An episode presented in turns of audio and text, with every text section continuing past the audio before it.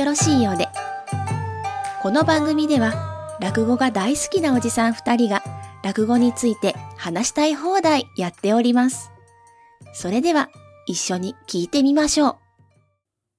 お後がよろしいようで、4月下関、椿雷道です。萩原です。よろしくお願いします。よろしくお願いしますえーとですね、3月の半ばかな、あの、中野の方ではい、落語会を、えーは見に行ったんですね。で、これが、まあ今月いくつか見た中でも特に面白かったんで、うん。えーと、その話をちょっとだけしようと思うんですけど、はい。あの、何かっていうと、あの、写真家の、園芸写真家っていうんですかね、あの、うん。立花蓮司さんという、うん。あの、話し家さんの国宝座の姿をね、すごくこう生き生きと切り取って写真で出してる方いらっしゃいますけど、あの方あの、落語会もプロデュースしてて、え。で、その一つとして、あのやったのが3月15日の、えっとね、タイトルが、白鳥残響伝。残響ってあの、任教の教うん。が、で残るで残響ですけど、うんえーで、白鳥っていうのは、えー、三遊亭白鳥。うん。師匠の名前で。で、で、これ趣旨としては、白鳥師匠が作ってきた新作落語を他の、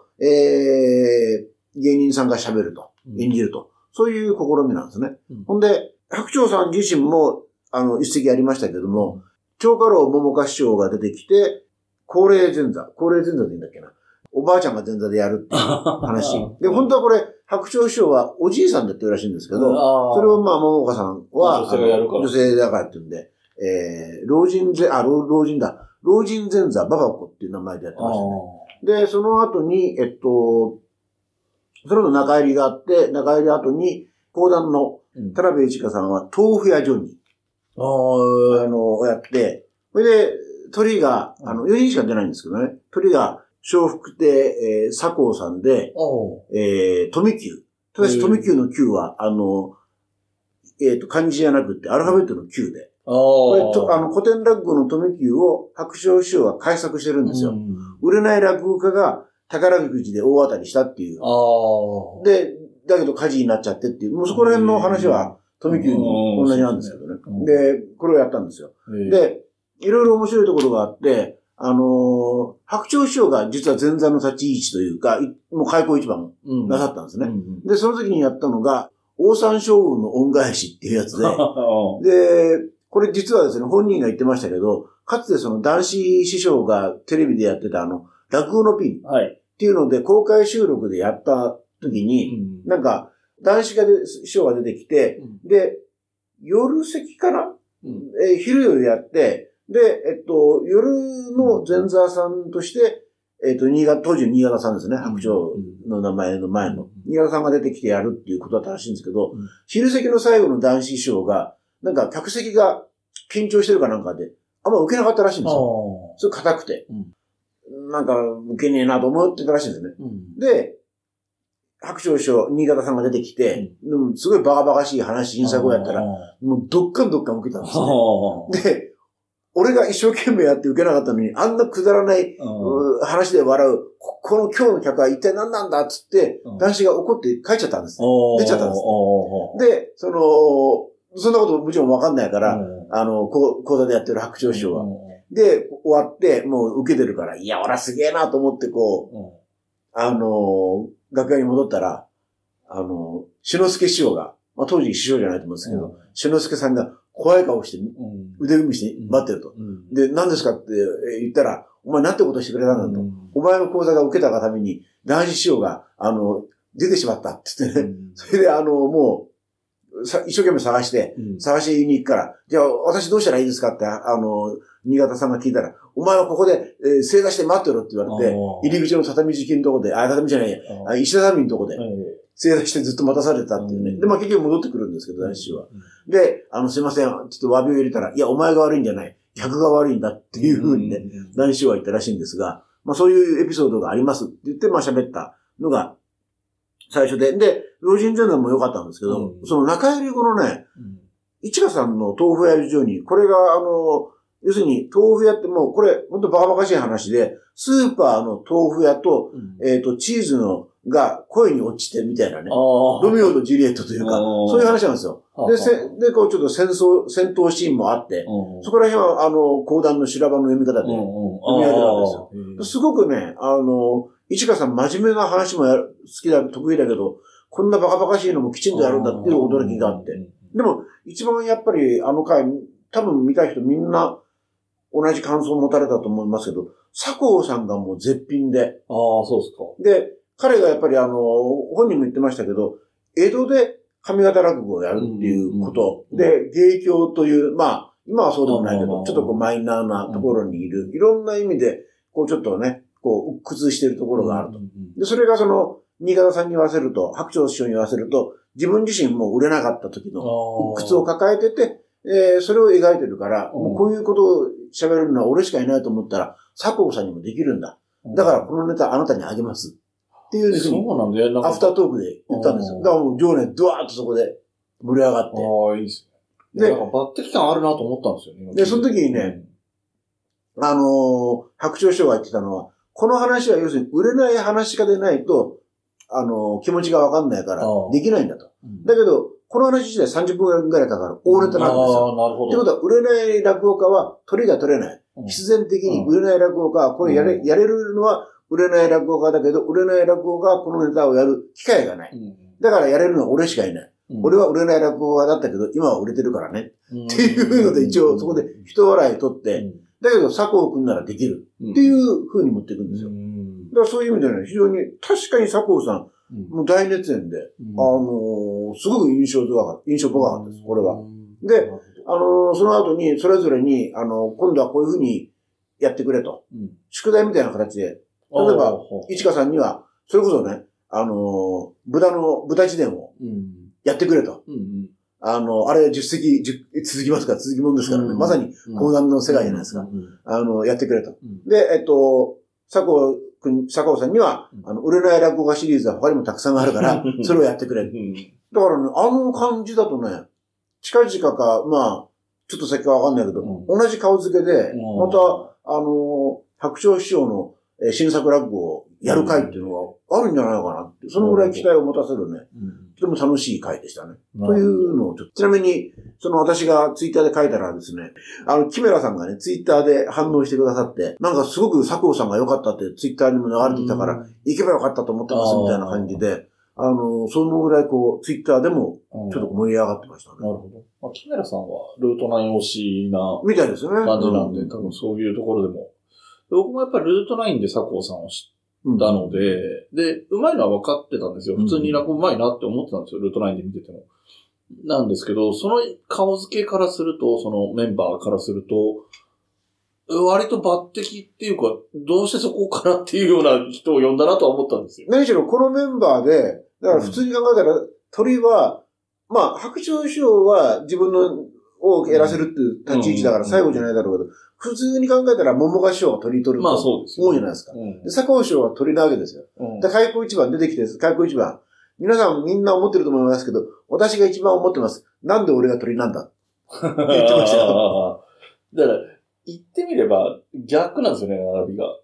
まあまあまあね。彼、は言っても、ルートナインのメンバーですけど、二つ目ですから、うん一番最初に開口一番で出るのが佐藤さんで、鳥が白鳥さんが一番普通の形なんで、真逆みたいな感じになってるっていうのも面白いっちゃ面白いですけどね。うん、でもやっぱりその辺のセンスあるし、まあもともとお笑い芸人さんなんで、笑いのセンスもあるんだと思う。でだからその、えっと、売れない芸人の部分に、その、売笑い、売れないお笑い芸人時代もあるんですよ、だから、余計合うのかも、まあ聞いた話、ね、今のお話だけからななんですけど、うん、そんな気はしましたね。はい。面白そうですね、確かに。まあ、確かにち次があれば行ってみたい。いや、改めてね、白鳥師匠っていうのは、あの人やっぱり、物語作りとしては本当すごいああ、なるほど。人だなと思いましたね。だって、豆腐屋ジョジョニーも、あの、えー、富久も、うん。あとは老人前座も、もうみんなバラバラなわけですよ。ああ、そうですね。話のジャンルが。はい、はい。それ全部面白く作ってるから、うんこれはすげえなと思いますね。なるほど。この番組ではお便りを募集しています。メールアドレスは、おあと202004アットマーク gmail.com o, a, t, o, 202004アットマーク g, m, a, i, l, c, o, m です。お便りお待ちしております。また、SNS のハッシュタグは、シャープおあと。おあとはひらがな3文字です。こちらもよろしくお願いします。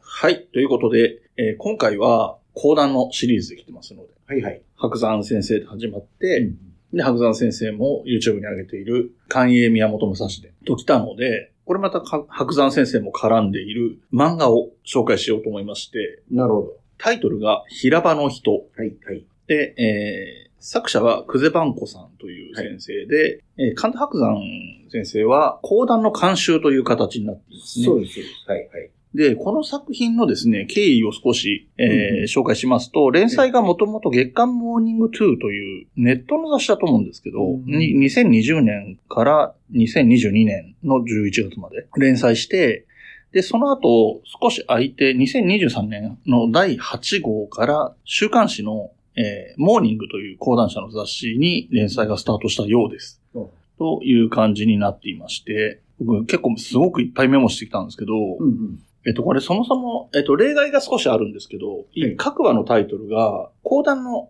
えー演目のタイトルになってますよね。はなっていて、例外的に入ってくるのは一一巻あたりあ、コミックスの、連載じゃなくてコミックスの方の話になりますけど、はい。えっと、最初が、えっと、読み切り版っていう形で、えー平場の人というタイトル。これだけ確かモーニング、週刊モーニングにこれだけ連載、連あ載掲載されてたんですよね。えー、ほんで僕はそれ読んだんだけど、最後に、あの、連載は、あの、要するにモーニング2ですか？あ、えモーニンーグ2みたいなこと確か書いてあって、あ、これじゃないんだ、みたいな記憶がありますね。えっと、これ、平場の人っていうタイトルは、えっと、コミックスの方はすべてひらがなで平場の人なんですけれども、はいはいえっ、と、読み切り版の方は、修羅場の人と書いて、えー修羅場が漢字で、のがひらがなで人が漢字はいはい。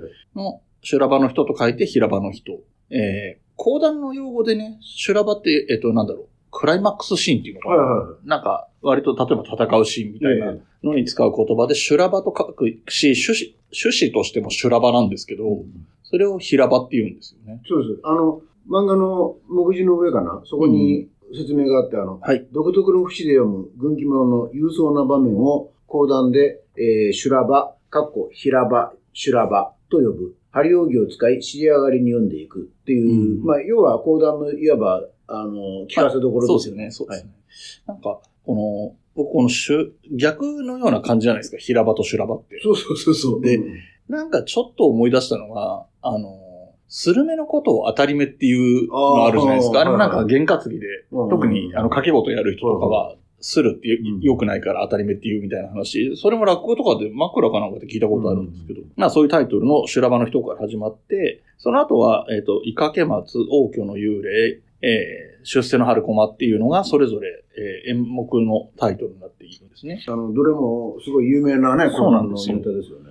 で、少し補足があれば入れるのは、出世の春駒は、えー、寛永三馬術、三、三種類の馬の術の中の一つっていうことになってますね。で、えっ、と、二巻の方が、えータイトルが第4話からなんですが、はい大高言語。第5話が仙台の鬼夫婦。で、これは寛永御前試合というやつの中の一つ。で、次が、えー、佐野源左衛門駆けつけ。で、この後に番外編が入りまして、はい、はい。これがサメ公爵。はい。これはサメ公、なんでかっていうと、サメ公爵っていうのは公爵の話ですけど、落語ですから、番外編っていう。白山先生はやってますけど、やってますかね まあ、そうかそう基本は落語なんですそうですね。はい。はい。サメ公爵の次が、えっ、と、はぐみ小町うんうんはい、はい。ですね。となっています。さらに最後3巻ですけど、あ、今現在3巻までしか出てないので3巻ですけれども、えー、ボロチュー売り出し。あで、えー、第9話は、タイトル、これもなんか番外編っぽいタイトルですけど、第第9話になってて、誰場の人。あ。ああ、そうだそうだ。はい、はい、はい。うん。で、えっ、と、その次が中入り編ってなっていて、うん初音の講談教室。あ、そうそう、講談教室に行くんですよね。そうですねんはいで、第10話が、えー、小猿七之助。うんで、第11話が、マガキとドド兵はいはい。というラインナップですねこ。れ、あれですよね、出世の春駒のはい。後日談ですよね。あ、そうですね。マガキ平九郎ですよね。うん、っていう風になっていて、で、この各話に出てくる講談も拾ってみたんですよ。うんうん。はいはい。っていうのが、まあ、だから1話は、1話とか読み切りはすごいたくさん入ってるんですね、うん元ネタが。はいはいだ源平清水記、扇の的、三方ヶ原軍記、内藤三左衛門のものみ、赤垣源兵衛、徳利の別れ。で、入って、3つも入ってああ、現像じゃない。あ、現像か。あ、ごめんなさい。荒垣、赤垣現像ですね。現像。うん。で、第1話も、えー、イカケ屋がタイトルなんで、イカケ屋ももちろん入ってるんですけども、関羽宮本武蔵伝が入ってたり、清流東権寺。で、えー、まあ、宮本武蔵伝の中の狼退治とかが出てきたりと。うんで、そう、王居の幽霊のところでも、まあ、や、演じて、あ、演じてるか、ちぶさいの木とかね、小畑小平次とか出てきたり。あとは、大高言語の時は、冒頭、この回は、まあ、基本的に赤木試伝がテーマなので、冒頭でやってるのは人情松の廊下が演じられていましたねうん。で、仙台の鬼夫婦が関営御前試合の中の作品なので、はいはい。で、その他あにもの奥さんがやたら強い、強いやつ。これ落語でも聞きません。僕なんか誰かが落語家がやってたの聞いたことあるような気がしますね。田辺一華さんがやってたけど。ああ、そうなんだはい。で、これの時、このね、仙台の鬼夫婦は、まあ、ちょっとエピソードの中身の話になっちゃうけど、えっ、と、休職してる感じになっちゃってる兄弟子あ、はいはい、そうですね。のエピソードで、えっ、と、最後の方で、えっ、と、作品のヒロインというか主人公って言っていいのかなうんうんえっ、と、名前なんだっけ？戦火か。ああ、あの、漫画の漫画の主人公ですね。ねはいはいはいたった戦火。はいはい。はい。が、えっ、と、その兄弟子に最後の方で、私もな、あの、稽古に来ましたって言って習おうとするのが、村越物助さん、え？左七文字か。うんっていうのがあったりとか、そんな感じかな？でも大体。あとはちょいちょい宮本武蔵伝をやってるっていう印象は、特にその、もう一人の主人公の仙太郎あ、仙太郎ね。は、やっぱり武蔵伝をやってるケースが多いような構成にはなってましたね。あのーそうなんですよね。この話は、漫画は、あの、構造としては、その、まあ、たった仙花さん、まあ、泉の花と書いて仙花さんっていう女の人と、うんまあこれが二つ目ですよね。はい。それからその弟弟子でまだ前座の仙太郎、泉の太郎と書いて、仙太郎くうんん前座。まあ、この二人が基本主人公的な感じそうで、ですね。で、師匠がもちろん出てきますし、うん。あとはあの途中から出てくるのが、えー初音ちゃんという女子高生が、うんえー訳ありで、うん。で、なんで訳ありかっていううん。と、このおばあさんがいるんだけど、うん。このおばあさんというのが、もともと、どうだっけ、音羽亭か。音羽亭っていうその、えー講談の、えーせえーお石亭だったんだけども、うん。そこはまあ火事になっちゃって今はないと。うん。で、どうもこのお石亭っていうのが男の講談師は私は嫌いだと。うん。いうセリフもあって、なんか違和感ありげですよね。あるんですよ。うん。だけどそこのところはまあ、いいわば縦糸みたいな、縦の糸みたいな感じで、、あの、ちょっとずつこう、話が明らかになっていくって感じで、今のところ3巻目までではまだ謎の解明には至ってないんだけど、全然ですよね。うんとりあえず本当に言わせてるだけ。孫娘が、あの、ああ、そっかそっか。初音ちゃんがりがが。チラチラこう、あの、そういうことを全く知らずに千華さんや孝太郎さんとこう、接点をどんどん持っていくっていう状況ですね。で、まあ多分し視点としては、せ千華さんの視点が一番多いかなと。そうですね。あの、家庭の話もね、出てくるし、うんという感じはしますね。どう、この二人主人公みたいな感じで、その仙太郎と仙華っていて、なんかストーリーテラーが仙華で、うん主人公が仙太郎みたいな解釈もできるかなと。うん、そうです、そうです。あの、あのなんでだって一巻目の表紙が千太郎だから、ね。やっぱり主人公、どっちかって言ったら、まあ、千太郎なんだろうなという気はしますけどね。仙華の方はどちらかというとワトソン役というか、ああ、なるほど、なるほど。みたいな感じかなという気もするんですけど、で、これ、この講談はもちろんフィクションなので、講談じゃない、この漫画はフィクションなので、いろいろこう、何、現実とはそぐわない部分もあるんですけど、はい、多分そうでしょうね。ざっくりしたイメージとしては、やっぱり、えー、性格とかは別として、と立場としては、仙太郎がやっぱり、えー、神田伯山先生、ああ、あのまあ、伯山先生というか、えっ、と、松之丞っああ、なるほどね。ていう感じかなと思っていて、なるほど、なるほっていうのは、姉弟子がたくさんいるんですど。よ。はいはいはい。で、上、一番上は兄弟子なんですけど、その人は今いないという状況から話が始まっているので、よくま、あの、漫画の中でも出てきますけど、男の若手が入ってきたっていうので、すごいチヤホヤされるみたいな言い方してて、多分、松之丞もそうだったんだと思うんですよね。かなり男性の講談師が少なかった時代でもあって。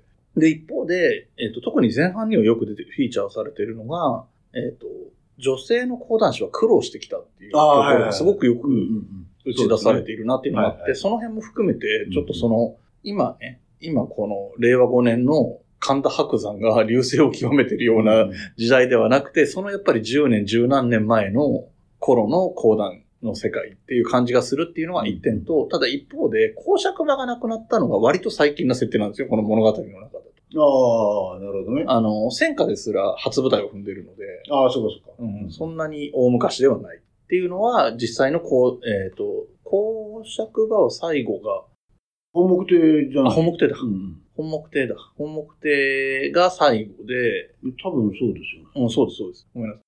えっ、と、でも本目亭だってそんなに最近じゃないですもんね。結構前に亡くなってないですか？えっと、ちょっとその、じゃあ今、萩原さんが調べてくれて 他の話をすると、やっぱり物語としては、えっ、と、その講談をよく織り込んでいるなという印象があって。いや、もうそれは素晴らしくって、んその、大体、僕漫画ってあんまりわかんないんだけど、1話に大体4話とか5話じゃないですか。うん。で、多分これ、収録本数として少ないんじゃないかと思う少ないですで、いうことは一巻、いや、一巻じゃないや、1話あたりのページがそれなりに、熱い。ボリュームがあってボリュームありますね。で、大体その、一つの講談は必ず、その、なんていうんですか、あらすじがきちんとわかるぐらいのうん作りになってて、でなおかつそれがその、あの、漫画のあらすじにもからかかあの絡んでくるっていう、すごく、まあ、丁寧というか、うまい作りになってますから、そこら辺は、あの、まあ、まん、あの、もちろん、監修の白山先生もすごいし、うんあ久世番子さんもすごいなという。気がしますね。あの、物語の、現代の物語のストーリーと、その回で取り上げられるテーマになる演目が、こう、パラレルみたいな関係になるっていうのは、昔あったドラマのタイガードラゴン、はあ、はそういうあ、テイストですよ落語の方ね。ね。はいはいはい。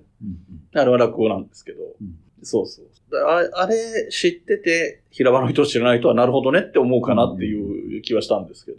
で、やっぱり、まあ、数としては人はよく出てくるなっていうのと、あとそうそう、今の、今のというか、昨今の講談会と近いなって思うのは、落語の寄せに出てるっていう設定は、うんまさに白山先生なんかとも一緒で、落語家がやってる寄せにゲスト的なポジションというか、少し曲がりしてるような感じで出演してる。で、公爵場というのはない。で、えーまあ、いわゆるホール講談みたいなことは別口でやってて、それぞれ自分のね、独演会とか勉強会みたいなことはやってたりする。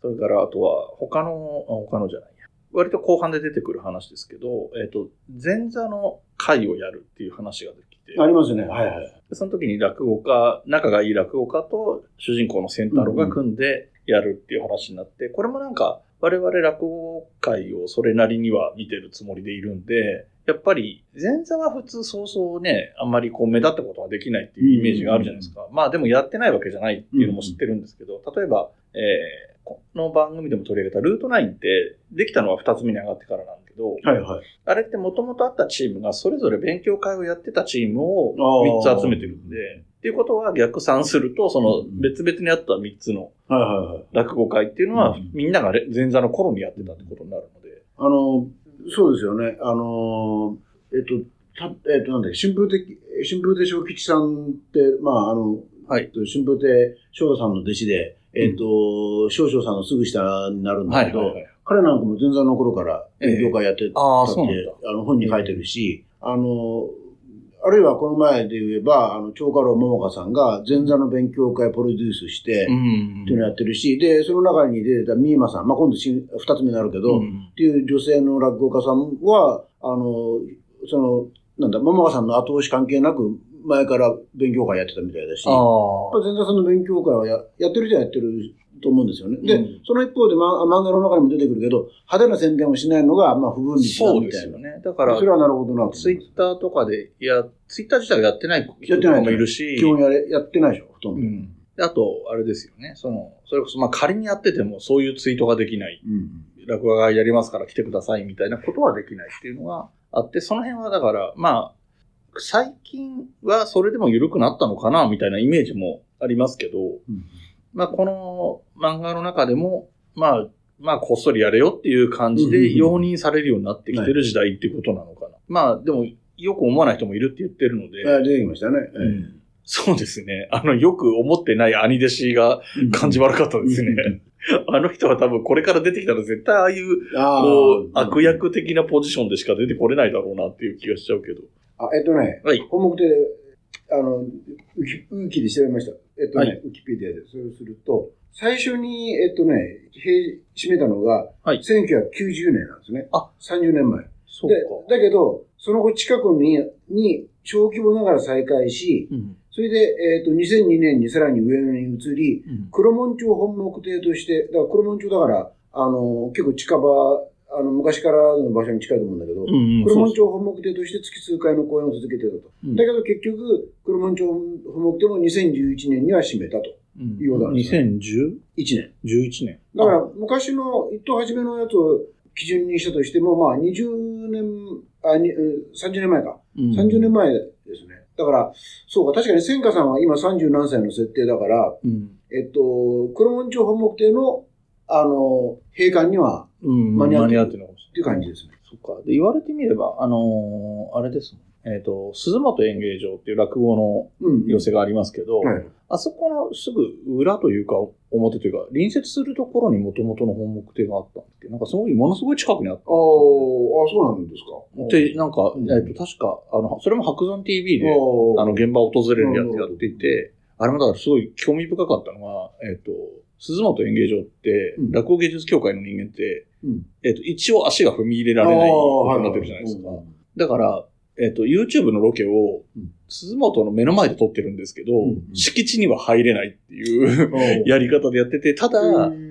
あの、本目邸の話をするので、鈴本の、あの、社長さんか若社長かなんかわかんないですけど、若旦那みたいな人だったと思うんですけど、は、普通に出てきて、白山先生と対談というかね、ここにあったんですよなんて話をしながら歩いたりとかしてて、なるほど。そうそうそう。だから、不思議な感じでしたけど、やっぱりでもそこを訪れるっていうのを YouTube でやるってことは、やっぱり白山先生も間に合ってないっていうのが、うんまさに仙太郎と同じ立場で。なるほど、なるほど。で、あの、白山先生がよく、ね、前この収録でも言ってます、先週か、あ前回かなんかでも言ってますけど、白山先生が、あの、公爵場を作りたいっていう話をよくするって話があるじゃないですか。いや、なんか、この主人公、物語の主人公の仙太郎も、その公爵場を知らない世代である自分っていうのは、こっちがどんなに好きでも、公爵、公団の方が近づいてきてくれないみたいな、まあちょっと泣き言チックなことを言うところがあって、でこれはだからもう少しモチベーションが高まってくると、自分たちが作るんだみたいな話に な、まあこれ、この人が、主人公が10年とか入れ頑張ってくれないとなんないかもしれないですけど、まあそんなようなイメージもあったりしますな。で、えっと、やっぱりこの物語って、漫画って割とだどれでも結構そうなんですけど、まあモブっぽいね、姉弟子さんたちはいっぱい出てくるっていうのはあるんで、はいはい。まあちゃんちゃんと個性もつけてあるんですけど、で、師あの匠も元女優とかね。そうそうそうそう、あのー子供がいたりとか。そうそうそう。っていうのもはあるんですけど、やっぱりここ主役二人だけで1話はほとんど回ってて、まあちょっとね、落語家の牧助師匠っていうのが出てきうん。ますけど、ほとんどそれで回ってるって話がだんだんこう登場人物が増えてくるっていうのが、うんまあ漫画の上等手段というかはい上等手段なんですけれども、で、やっぱりどうしてもこの初音。の登場っていうのはすごい大きいですよね、その存在感というか。あの、最初はあれなんですよね。学校寄せはい。から出てくるから、うんのエピソードとして出てくるから、うん。僕も読んでて、あ、この人とこの初音ちゃんと、うんあの、お石亭、女性のお石亭の関係性ってこうだったのかって、最後の最後では確かわかるんですけど、そうですね。結構びっくりしたんですよね。びっくりしますよね。えっ、と、音羽亭の神は豊子さんですね。だからその、この女の子のエピソードは、まあ、なんていうの、そういう一話読み切り、あるいは一話でなくて続くにしても、まあ、仙太郎君との、まあ、なんですか、若い人同士の、そういう楽ししい関係性として出てくるのかなと思ったら、いいや、実は全然もっと深いというか、重い役割をどう持ってるぞというそうそうのがちょっとそう。あの序盤の方で、えっ、と、仙太郎の同級生が出てくるエピソードがあって、はいはいはい。サッカー部の後輩。同級生かな。同級生が出てくるんですけど、この人なんかもう、この回ではすごいフィーチャーされてるけど、別に、なんていうんですか、その後出てきたりはしてないもしかしたら、、あんだけ描いたから、なんかあれば出てくるかもしれないですけど、そんなにね、そういうこと、そういうようなイメージと同じようなイメージを、その発言持ってもしか、うんうんまあそういう、いわゆるいわゆるゲストキャラクター的なイメージかなと思い、思ったが実は、みたいな感じはありますね。この、まあ、漫画、あの、松脇さんもお話しあった通り、白山先生が監修してて、うん。で、その、白山さんが、その、えっと、第一巻の帯の裏に、うんまあ、コメントを寄せてるんですね。はい。で、ちょっと、まあ、全部あれだけど、えっと、映画やスポーツや漫才やコントのように、多くの人が講談聞きに行こうとうん思ってくれる世の中が来ればいいなと、14年前の入門した時から思っていました。私はこの漫画でそれが実現するんじゃないかと思っていますと。だから本当に、なんていうかな、白山さんっていうのは、その、公爵場増やしたいっていう思いもあるし、うんまあそのためには講講談師たくさん増やさなきゃいけないっていうのもあるし、で、そのためには講談を聞きたい、面白いと思ってくれる人を増やさなきゃいけないっていう。だから、その講談の絵本も作ってるし、うんこの漫画での布教活動もやってるんだろうなと。すごく一貫してるなとそうです、思うんですよね。。まあ、まあ、白山先生はそういう意味では大車輪の活躍で、あだからいろんなメディアをね、通そうして。、あの人がもう出てきて、この数年で、やっぱり講談の世界って、あの、まあ、知ってる人はもちろん前から知ってたわけだけど、今本当に普通に若い人でもね、講談っていうエンタメがあるっていうことを。知るようになったと思うんですよ存在自体はねそ。れはもう本当にすごい貢献してるなと思いますね。あとあの、この漫画で言うと、ええ実はその、クゼバンコさんっていうね、はいはい。作家さんっていうのが、ええ僕らの、僕らって言うとあれだけど、出版協会的に言うと、うんあの、この人の、まあ、多分、あ、デビュー作じゃないのか。この人の、まあ、出世作が、暴れん坊本屋さんっていうのがあって、ここれがね、せん2005年だからもう20年近く前なんですけど、これ出た時に結構、業界的には話題になったと記憶してて、で、この人は、あの、アルバイトとして書店のバイトをしてたらしいんですね。はいはいはい。だからその、暴れん坊本屋さんっていうのは、その、バイト時代のいろんなエピソードを書いてらっしゃるんですけど、これが結構ディープなんですよ。かなり深い、その、なんていうんですかね、あのー確かに働いてなきゃ知らないぜっていうようなネタがあって、これすごく面白いですね。で、うん、独特の、あ、バンコさんの、あの、キャラクター、なんか、な、形容しづらいんだけど、うん。独特の経由、あの、えキャラクターで、で、それがまあ2005年なんですけど、その後、今度は2012年に、あの、よちょいち文芸部っていう、これ文芸春秋から出てるんですけど、うん。あの、日本文学、えー世界文学を、その、漫画で紹介してるんだけど、うん。やっぱ独独自の視点で、あのーなんですか、切ってるというか、ああの、だから、あの、これもすごく、なんていうんですかね、あの、調べるというか、あの、漫画としては数ページなんだけど、うん。作り込むにすごい時間かかってんじゃねえのかなっていう感じなんですね。で、その流れで言うと、この平場の人も、あの、すごい丁寧な作りをしてらっしゃるんだなと思ったのが、、ちょうどその、東京人うんっていう雑誌で、うん。今年の1月かな、えっと、そう。になるのかな？あの2月号。あ、2月号ですね。うん。あの、講談という特集を組んで、うん。まるまる一冊講談のね、あうん。の雑誌になってましたけど、うん。特集組んでましたけど、この中で実はクゼバンコさんがあの出てくるページがあるんですね。はい。あのクゼバンコさんと、あの、長谷ホールの、えっと、ああ、わからん。えっと、若旦那ですね、えっと、押川さんね、うん。えっと、そうそう、長谷商事の取締役にして演芸場担当なんですけど、うん。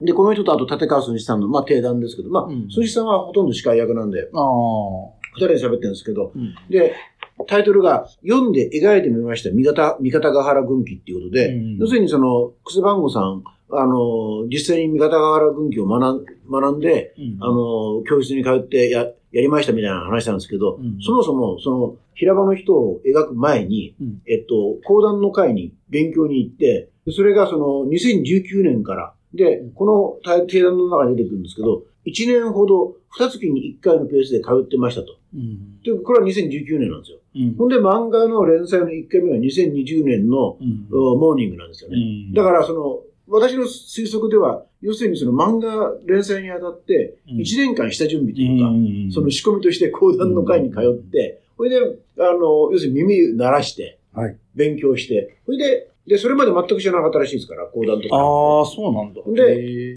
だから、み本当耳鳴らしだったと思うんですけど、うんで、そこからその、講談のその、もうが、ね、ガチの漫画に入っていくわけですけど、うん。そういうその準備の仕方がね、独特だなと、うん。あの、丁寧だなと。うんまあ、だからこそ面白いし、うん。えっと、その東京人の雑誌で、その平場の人を説明するにあたって、うん。えっと、そうそうそうそう、講談の世界の入り口として、親切な作りって書いてあるんですよ。あこれ僕言えてみようで、うん本当に親切なうん漫画だなと思いますね。その、1話読み切り。で、な、で、なんだけどもちろん長編としての話に回ってる。うんですで、なおかつその1話の中で講談の一つの演目についてうんきちんとわかるし、あの、他の知識も入ってくるっていう。んで、すごくこう、敷居も低くなってるし、本当にこう、親切な漫画になってらっしゃる、うん、作ってらっしゃるなという気がうん。しましたね。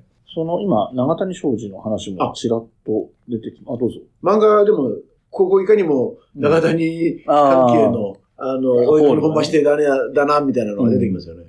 えっと、3巻の最後のページに謝辞が、まあちょっと後書き4コマ漫画みたいなのがその下に謝辞が出てる。ほいほい。あの、お名前がね、列挙されてるんですけど、それはもう最初から、一巻からあって、白山先生とか、白山先生の奥様の古舘りささん。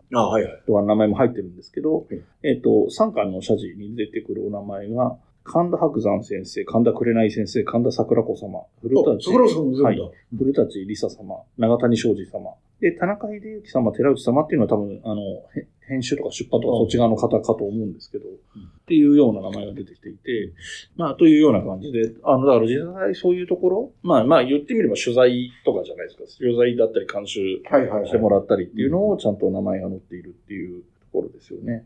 で、白山先生の奥様はあれですよね。あの、要するに白山先生の事務所的な、うん。の社長的なことじゃないそうですそうです。まあ、もともとは出版のうん、畑の人だったと思うけど。ええで、なんかあれですよね。なんか落語会のプロデュースとかをやってそうです、そうです。ええええらしいですよ。で、その中で、あれでしょ？白山先生と出会ったんじゃない？確か。だから、まあい、いわばやり手なわけですよ。だから、あの、この人、だからこういう多分、ここに、あの、謝辞とかみたいな形で名前が出てくる。わざわざ、白山先生名前出してるからいいでしょうじゃなくて。名前が出てくるっていうのは、もしかしたら、うまあ、憶測ですけど、あの、白山先生が監修についた背景に。奥様がいたのかななんていう気もしますね。っていうことなんですけれども、これがまだだから全然ね、話が面白いんですけど、うんえっ、と、その縦糸の部分がなかなか 進んでこないので、どのぐらいのスパンで考えてるのかもわかんないなっていうところもあるんですけどね。あとあのーまあ、余談ですけど、やっぱりこれ、この漫画が講談社から出てるっていうのがね。あまあね、講談、レになってて講談のとこですからね。でそもそも、あの、講談社っていうのは大日本雄弁会っていうのが最初の名前で、うんそれがその後に、えっ、と、まあ、創業したのが明治42年らしいんですけど、うん2年後にあの大日本雄弁会講談会と、うんあ、講談社とうん、講談っていうのが名がつくんだけど、それはその、えー、講談クラブっていうのを発行したことで、まあそういう社名になったらしいんですけど、で、講談クラブっていうのは要は講談の速記を載せている雑誌ということで、そうですよね。だから、それですごい人気になったらしいんですよね。ですよね、小学1年生を出してるのが小学館みたいなことですよね。主婦の友社あがー主婦の友出してるみたいな。そうです。でもやっぱりそそれぐらい講談が人気があって、その明治の終わりぐらいとか。で、えー、まあ講談で、こう出版社が立ち上がるぐらいの勢いがあったっていうのがあって、ただまあ、えっ、と、白山先生がどっかで講談社の方と対談した時かなんか忘れましたけど、あの、講談社が一頃講談を捨てたみたいな言い方してましたけどね。うんうんで、やっぱり、あとこの、園芸の現在連載中の漫画っていう意味で言うと、うん。あの、いもう一方の優があるわけじゃないですか。ああ、あがれ話？流れ話があって、うんで、まあ、平場の人の方が早かったんですけど、連載開始は。うんうんで、やっぱりこれ、両方好きで両方読んでるから、すごく思うのが、やっぱりジャンプで連載してるものはジャンプっぽいなと思うし、おー、そうなんだ。ジャンプのような、いわゆるバトル漫画的な展開をしてるんですよ。なるほどね。はいはい。常に。あの、うんテーマがそういうテーマだからあれだけど、実際にバトルするわけじゃないけど、ライバルが出てきたりとか、はい。負けたライバルがまた後から出てきたりとかそういういかにもの話になっている。で、一方で平場の人はモーニング系の連載なので、はい。まあ、いわば大人が読む漫画っうん。ていうことなんで、やっぱりストーリーも落ち着いてるし、ああの、主人公の一人、うん戦火は女性のヒロインなんだけど、既婚者じゃないですか。っていうのも、うんあの、おそらく少年誌とか、もしくはでもスピリッツぐらいでも独身にしたいんじゃないかなとああ、思うんですよね。なるほどね。はいはいはい。要するに、えっ、と、読者に憧れてもらいたいっていうアプローチで考えると思うんですけど、そういうことをもう抜きにしてる書き方なので、はいで、まあ逆にそこが、えっ、と、もう既婚者ってなってしまってるので、ぐっと若い女子高生がまたその2番手ヒロインみたいな形で出てきて、で、これがね、消えずに、あの、話、話というか、ストーリーを引っかき回してる、くれそうな気配があるのは非常に面白いところですね。このペースでいくと、ああ、そうか、3巻目の後ろに書いてあったけど、4巻目は最新巻は今年の夏頃出るっていう。そうですね。だからですね8ヶ月か10ヶ月か、そんなぐらいなんですよね。1年はいかないけど、みたいな。ちなみに、あのー、名前が出た、あの、あかれ話は、ええ私きちんと覚えてないんですけど、あええれ、アニメ化の話ってのはまだ出てないんですか？出てないですね。あのー、ケーキさんがうんエイプリルフールにかましてましたけど。ああ、なるほどね。監修のね。そう監修をしている林家ケーキさんが、エイプリルフールのネタとしてアニメ化決定みたいなああなるほツイートをしてて、本当ですかって言ってるリプライもありましたけど。かどわい。そう。うんなるほど。でもまあそんなぐらいの感じなので、まだないですね。まあでも、次が5巻なんですよ、確か。うんあ、5巻が出てるのか、今。うんまあちょうどそうですよね。1年過ぎたあたりなんで。おーえっと、去年の2月から。あ、そんなもんか、まだ。なんで、まあ、えっと、大体ざっくり言ってコミックスに10話ぐらい、10から11話入るので、1年で大体5冊ぐらいああ、なるほど、なるほど。っていう計算になってるので、もう少しいるかなっていう気はしますね、そのやっていくには。あとまあ、人気がね、まだ全然、相変わらず真ん中ぐらいよりは上にいるので、大丈夫だと思うんですけど。なるほど、で、こっちは平場の人は、あの、なんか安心感がありますね、そういう意味で。その大ブレイクとかではないかもしれないけど、ちゃんと安定して続いてくれそうな気がするという。ほど。なるほど。まあ、読者層もジャンプに比べれば高いので、うんあの、知らないながらもちゃんとストーリーが、ヒューマンドラマ的な楽しみ方ができるって見方で見てくれるかなとそう思いますですねので、まあ、楽しめるかなと思っています。はい。はい。えー、上関で神田伯山先生、で、中関で関英宮本武蔵、そして、えー今回、下関が、えーコミックス平場の人という形で、えー今月は講談特集でやってまいりました。それでは終わりにしましょう。お後がよろしいようで。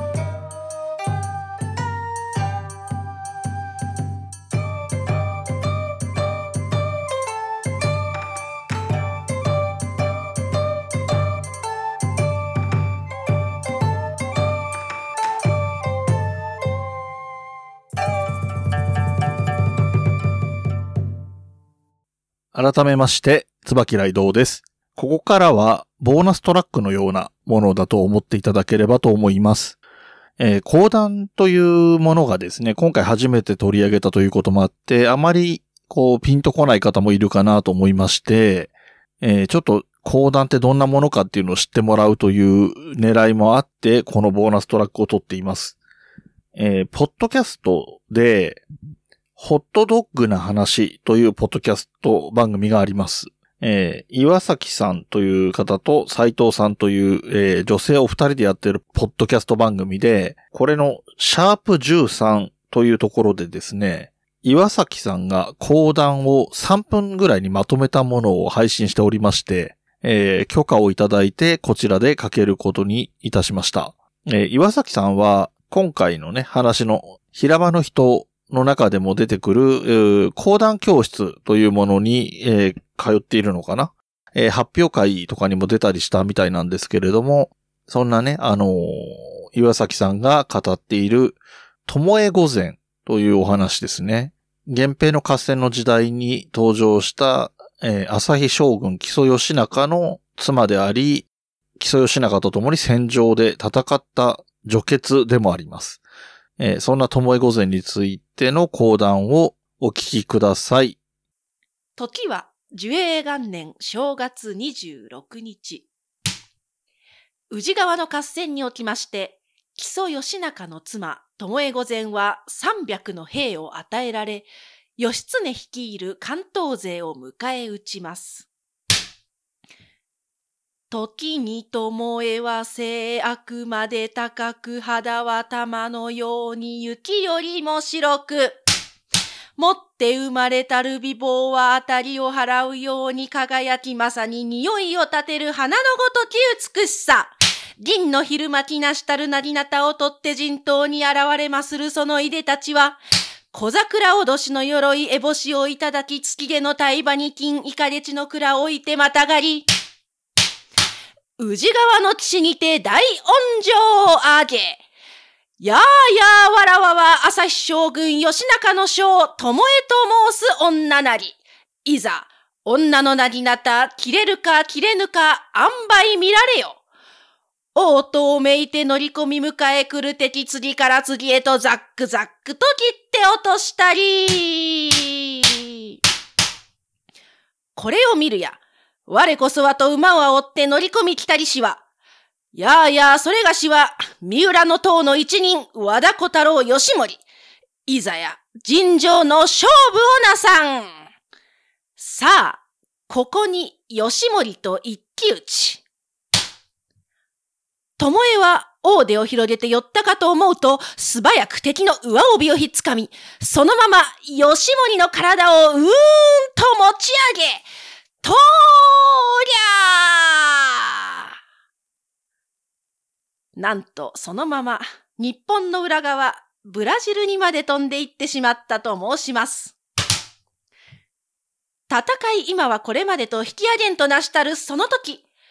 あ